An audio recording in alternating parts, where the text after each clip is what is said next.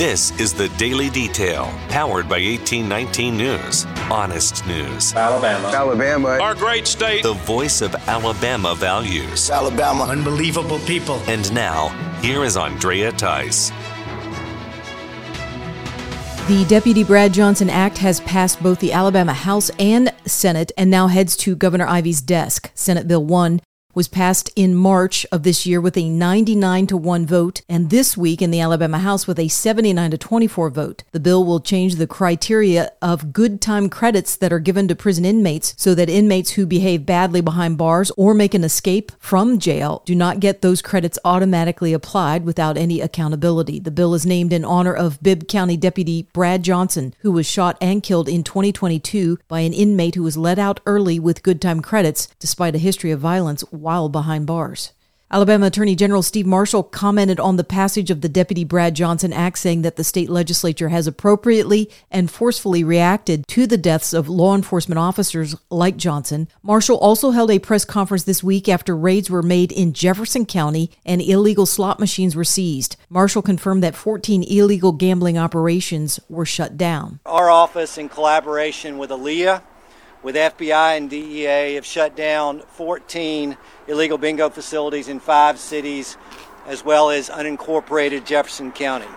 These facilities were operating in blatant disregard in violation of state law and apparently without any fear of reprisal.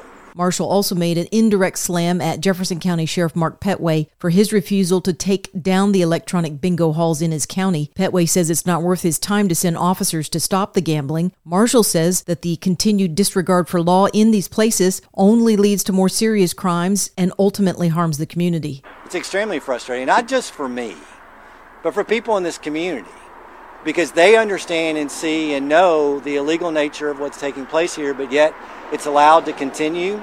And again, not only does it undermine the legitimacy of law enforcement, it undermines the rule of law. You know, that defines the nature of our conduct and how we conduct ourselves in our society. We have to, as members of the executive branch, those who swear an oath to protect and uphold the law, have the responsibility to be able to enforce it.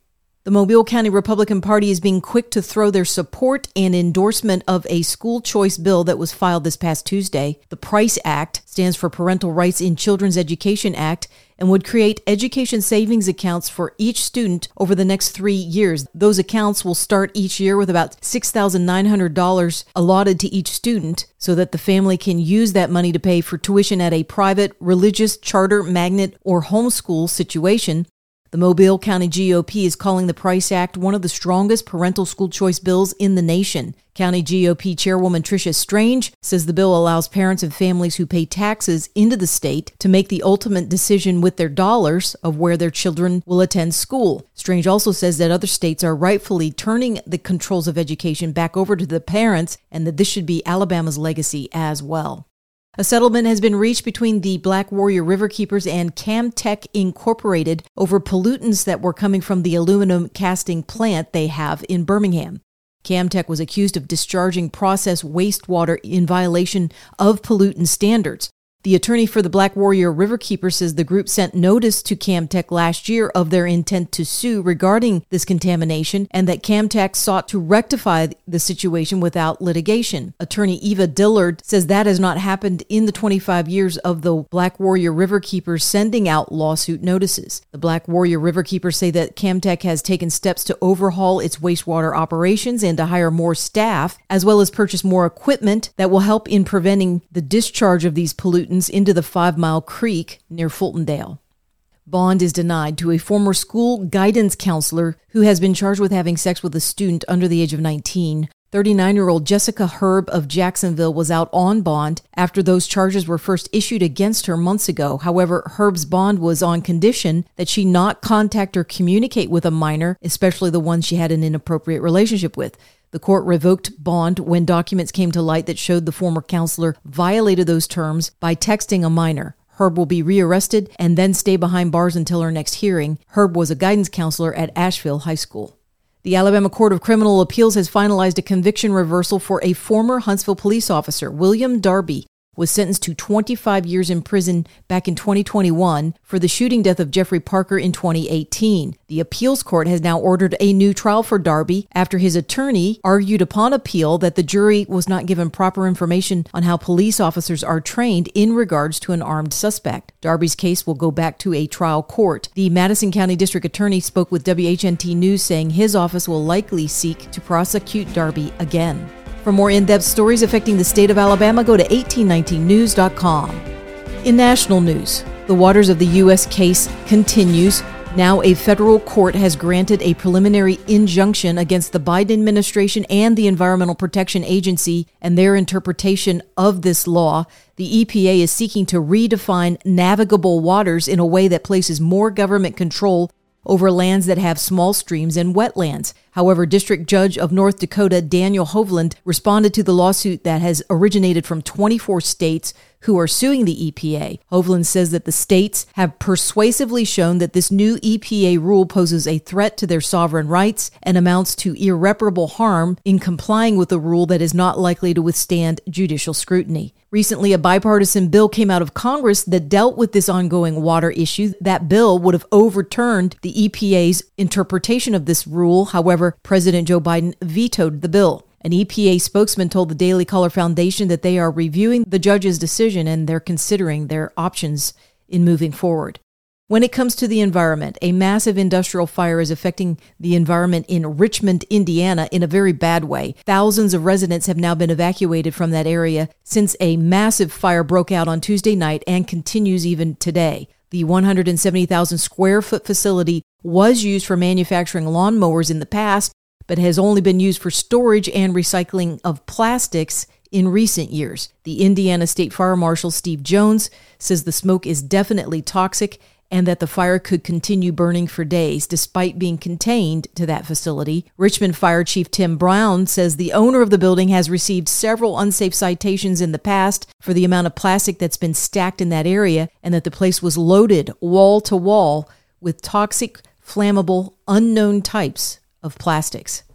A judge has rejected a petition from Manhattan District Attorney Alvin Bragg requesting a temporary restraining order placed on the U.S. House Judiciary Committee since that committee plans to have a field hearing in New York City. U.S. District Judge Mary Kay Vyskocil declined to provide Bragg's request, citing the several documents that he failed to provide upon her request for this case. So the House Judiciary Committee is continuing with its plans to head to the city to review Bragg's record on crime in that city in light of the fact that he just recently issued indictments again against former President Donald Trump. Also happening in the House Judiciary Committee, the chairman, Jim Jordan, revealed earlier this week documents that showed the FBI actively seeking to infiltrate Catholic churches here in the U.S. in order to develop sources who would report on other parishioners who are deemed to be radicalized.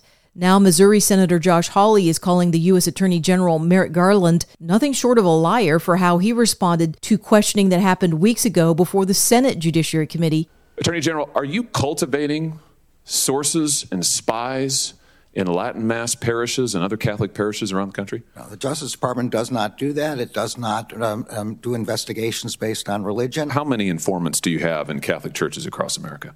I don't know, and I don't believe we have any informants aimed at Catholic churches. We have a rule against uh, investigations based on First Amendment um, activity, and uh, uh, Catholic churches are obviously uh, First Amendment activity. Well, but I don't know the specific answer to your you, you, don't know the specifics of anything, it seems. Hawley went on Fox News this week to lambaste Garland after this recent revelation of FBI infiltration came to light. Senator, did the Attorney General of the U.S. just lie to you in that exchange? Do we now know that? Sure, sure looks like it, Sean. Sure looks like it. Uh, this, listen, he knew at the time that he couldn't answer the question because it looked so bad. He knew that it looked beyond the pale, and it is beyond the pale, Sean, for the FBI to be going into any church in America and trying to spy on Americans. And now we know That's exactly what they were doing. They regard churches, apparently, as the enemy and church going Americans as akin to terrorists. And yeah, the Attorney General sat right there and told me, no, we don't do that. And now we know they do, in fact, target churches. And they have been. There's got to be accountability for this, Sean. He's got to be called on the carpet. The House needs to call him. The Senate should call him too, but the Democrats will never do it. There's got to be some accountability. And the targeting of Christians and churches has got to end. Well, are you fully up to speed on the current boycott of beers that's been going on and developing? There are two companies who went woke in their advertising and enlisted drag queens or transgender women to promote their product. Bud Light featured Dylan Mulvaney, a so called transgender woman who is celebrating one year anniversary of living life as a woman. That has resulted in immediate blowback from people like Kid Rock, Travis Tritt, and now country music singer John Rich. Rich was on Fox News saying that no one is buying Bud Light anymore at his Redneck Riviera bar in Nashville. Customers are kings. And our number one selling beer up until a few days ago was guess what? Bud Light. That was the number yeah. one beer. We got cases and cases and cases of it sitting back there. But in the past several days, you're hard pressed to find anybody ordering one. So, as the business owner, I just go, hey, if you guys aren't going to order it, we got to put something else in here. And at the end of the day, that's capitalism, right, Tucker? That's how it works. Also getting backlash is Jack Daniels Whiskey for hiring a trio of outrageously dressed drag queens to take part in a promo video that occurred back in 2021. We love it here in Lynchburg, and we've had such an amazing time seeing all the sights that Jack Daniels Distillery has to offer. And baby. bringing pride here. Yeah. yeah. I'm so glad the community all came together for us. That campaign video has resurfaced ever since the state of Tennessee outlawed certain drag shows with minors being present. It's causing more of a boycott than when it first was released two years ago. You're listening to the Daily Detail from 1819 News. If you are enjoying the Daily Detail and want to make sure that these reports come up easily on your smartphone, then be sure to hit the subscribe or follow button on whatever podcasting app you are using. It's usually on the main page of the Daily Detail. That could be on Spotify, Apple Podcasts, Podbean, or some other app. And also be sure to visit 1819 News for more reliable, up to date information on what's going on around here in Alabama. You can also join 1819 News by becoming a member, which will get you exclusive content as well as 1819 merchandise. You can visit 1819news.com backslash membership to learn more. I'm Andrea Tice. I'll be back again tomorrow. I look forward to updating you then. Alabama. Alabama. Our great state. Alabama. Of Alabama. This has been the Daily Detail. For more up to date news, go to 1819news.com, where you'll find honest news and Alabama values.